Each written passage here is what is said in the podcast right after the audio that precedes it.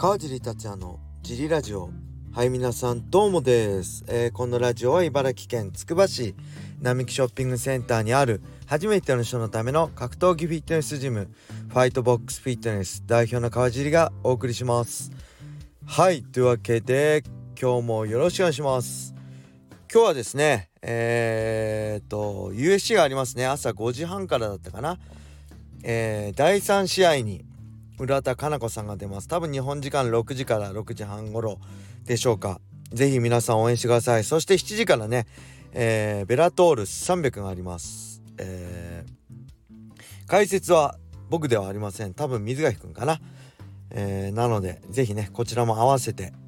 えー、見ていただけると嬉しいです。両方 U-ネクスト で見れるっていう、もうほんと U-ネクスト 様々なんですけど、まあこの前ね、えー、金原選手と水垣くんとさんにんで U-ネクスト の番組を撮ってね、お酒飲みながら話した時に U-ネクスト のスタッフの方からどのぐらいのペースがいいんですかって解説って言われた時に、僕と水垣くんはね毎週でもいいですって言ってましたね。あのね、どうせ見るんだからどうせ見るならお金もらってみたいっていう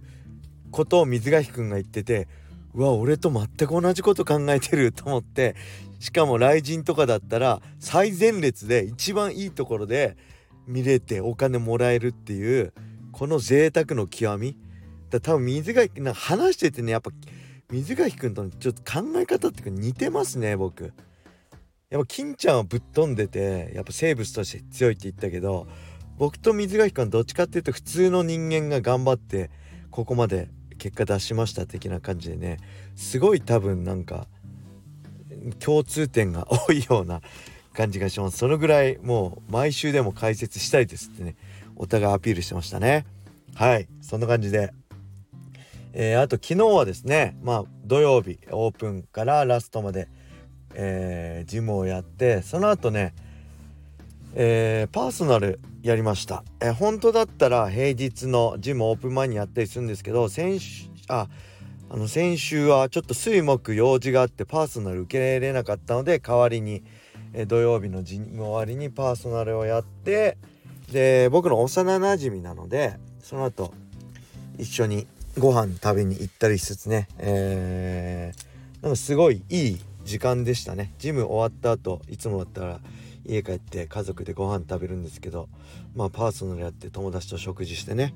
はい、すごいいい時間を過ごせました。そんな感じで、えー、土曜日だったんですが、レターも行きましょう。これねギフト付きレターですね。ありがとうございます。カージーさんこんにちは。ライジンランドマークろくはスプリット判定が多かったですが、特に佐藤翔光選手と太田選手の判定についてお聞きしたいです。試合後インタビューでは佐藤選手はスプリットだったことに驚いていて、太田選手は自分が勝ったと思っていましたが、川尻さんの見解はどうでしょうか。先日の G ラジオでもお話しいただきましたが、もう少し詳しく川尻さんのご意見をお聞きしたいです。ちなみにライジンルールではなくランドマストの場合結果は違っていたでしょうか。はい、ありがとうございます。これをレターいただいて試合を見直しました。えー、まずライジンルールの場合ね、えー、まあ復習になりますが、トータルマストさんラウンドを通しての判定になります。一番評価されるのがダメージ、これは ごじゅっパーセント ですね。全部で ひゃく、 ひゃくパーセント、まあひゃくてんとしてダメージがごじゅってん、これは効果的なダメージサブミッションアドバンテージですね。だからこれダウンとかもうほぼいっぽんとかそういう時にダメージになると僕は認識してます。そして次がアグレッシブネス さんじゅっパーセント、 まあさんじゅってんですね。これはノックアウトいっぽんを狙う姿勢、はい。そして最後がジェネラルシップ にじゅっパーセント、 にじゅってんですね。これがエリアコントロール、はい。でちなみにこのジェネラルシップっていうのは絶対どちらかにつけるしかありません。でダメージとアグレッシブネスは、えーつけなくてもいいし つ, つく場合もあるっていうことですね。でこれでいくとこの太田選手と佐藤選手のあのあのトータルマスターの判定の焦点はアグレッシブネスがつくかつかないかだと思うんですよね。でジェネラルシップはまあほぼ間違いなく太田選手でしょ。にじゅってんを にじゅっパーセント を取ったのは太田選手で、佐藤選手にアグレッシブネスがつけば佐藤選手に さんじゅっパーセント でさんじゅうたいにじゅうで佐藤選手が勝つと。で佐藤選手にアグレッシブネスがつかなければにじゅうたいゼロで太田選手になると。まあダメージね、いわゆる効果的なダメージ、サブミッションアドバンテージ、この ごじゅっパーセント はなかったですよね。ダウンもなかったし、まあ、ニアフィニッシュもなかったので、なのでこのアグレッシブネスを入れるか入れないか、取るか取らないかで焦点は変わってきます。あ、結果が変わってきます。で、えー、佐藤選手に入れたふたりはこのアグレッシブネスを入れてました。で太田選手に入れたひとりは佐藤選手にアグレッシブネスを入れずに太田選手にジェネラルシップで、さんにんとも太田選手にジェネラルシップを入れてました。はい、これがまあトータルマスですね。で、まあ、僕的にこの試合を見直して、えー、これはジャッジ川尻だった。最近ね ジェイモック のあれ出てないんですよ。あれなんかよくわかんないんですよね。昔はごせんえんとか払って土曜にやってたんですけど、最近あれどうやって見ればいいの？ ジェイモック のなんかコミュニティかなんかに入れば見れるんですかね。ちょっとやり方が分かんないんで、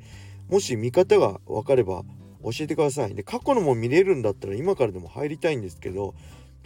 昔はねなんかセミナーみたいな感じでできたんですけど、最近ちょっと違くて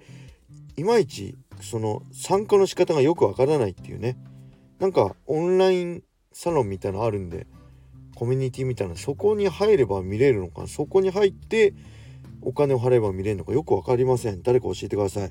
はい、そんな感じで、まあだからまだ、えー、最新のライジンジャッジが理解しているかしてないかといえばまだわからない。ジャッジカージー的には、えー、アグレッシブネスを入れますね、えー、これはさんラウンドラストいっぷんぐらいの、えー、とパンチ当ててハイキックからの、まあ、太田選手のタックルにギロチンを合わせた姿勢、そこで、まあ、アグレッシブネス、ノックアウトいっぽんを狙う攻撃としてアグレッシブネスを入れますね、僕だったら。だからさんじゅうたいにじゅうで、えー、っと佐藤選手の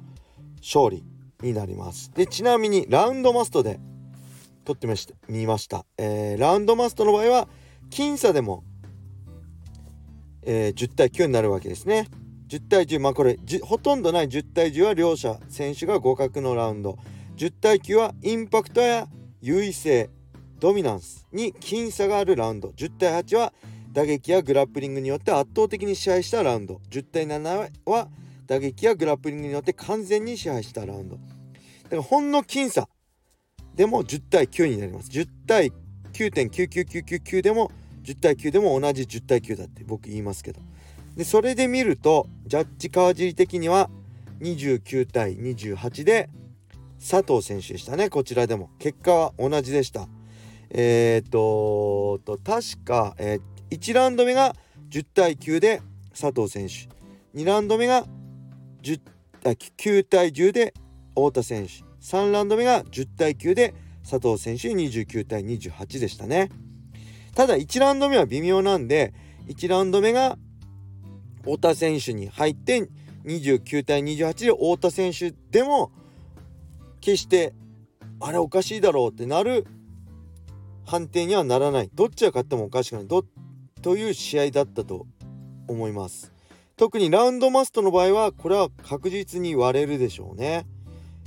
えー、トータルマストの方が僕は割れづらい、これはアグレッシブネス入るんじゃないかなって思いましたね、個人的には。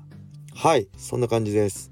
でもう一個ね、もう時間は時間なんですけど、まあ、旬なんでもう一個いきましょう。いつもお世話になっております路上のポンコツ Y 口です。先日足勘動画をダラダラと見ていたのですが、関連動画で出てきたドリームじゅうごライト級タイトルマッチ川尻 ブイエス 青木を久々に見ました。そこで気になったのが川尻さんがタップする前セコンドの方を見て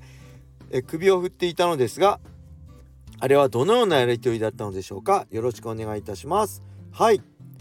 ちょうどね昨日行われたワンで、えー、グラップリングで試合で青木真也対、えー、何でしたっけマイキー娘氏マイキー娘氏をやって青木真也が、えー、一本負けしたんですけど、その一本負けしたサブミッションが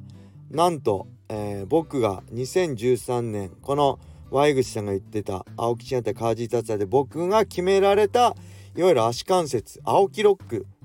で青木が今回は娘氏に敗れたんですよね。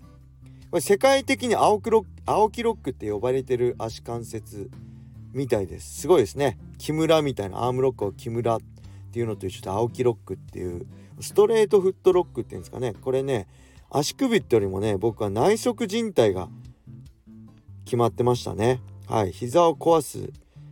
足関節だと思いますね。いわゆる、まあ、ロレッグロックなんですかね。足首も壊れましたけど膝も壊れましたね。はい。でまあこれもねちょうどレターがさすがですねY口さん、このタイミングでこのレターをくれるっていうのはなんかこれよっかまえのレターなんですけど、さすがスピードスター神がかってますね。スタミナ切れるまでは最強です。はい、そんな感じでまあ試合中セコンドタップする前にセコンドローを見て首を振っていたらしいんですが全く覚えてません。すいません。はい。でいやいや青木川地の動画を YouTube で見直したんですが振ってる感じあ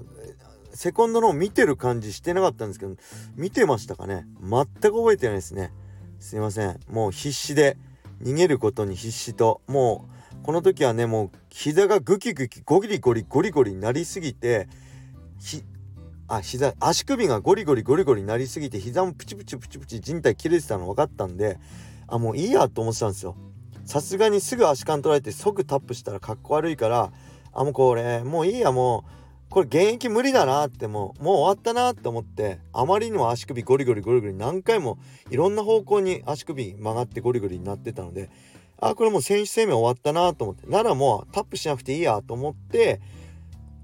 耐えてたんですけど、さすがにもう足ちぎれそうだったんで最後多分タップしたんだと思います。はい。だけど必死すぎて全く覚えてません。もうじゅうさんねんぶりに見ました。あのこの山口さんあ山口さんって言っちゃった Y 口さんのレターのおかげでじゅうさんねんぶりに見ちゃいました。責任取ってください。見たくなかった。試合後試合負けた後一回も見たことなかったのにあの試合後初フルで見てしまいました。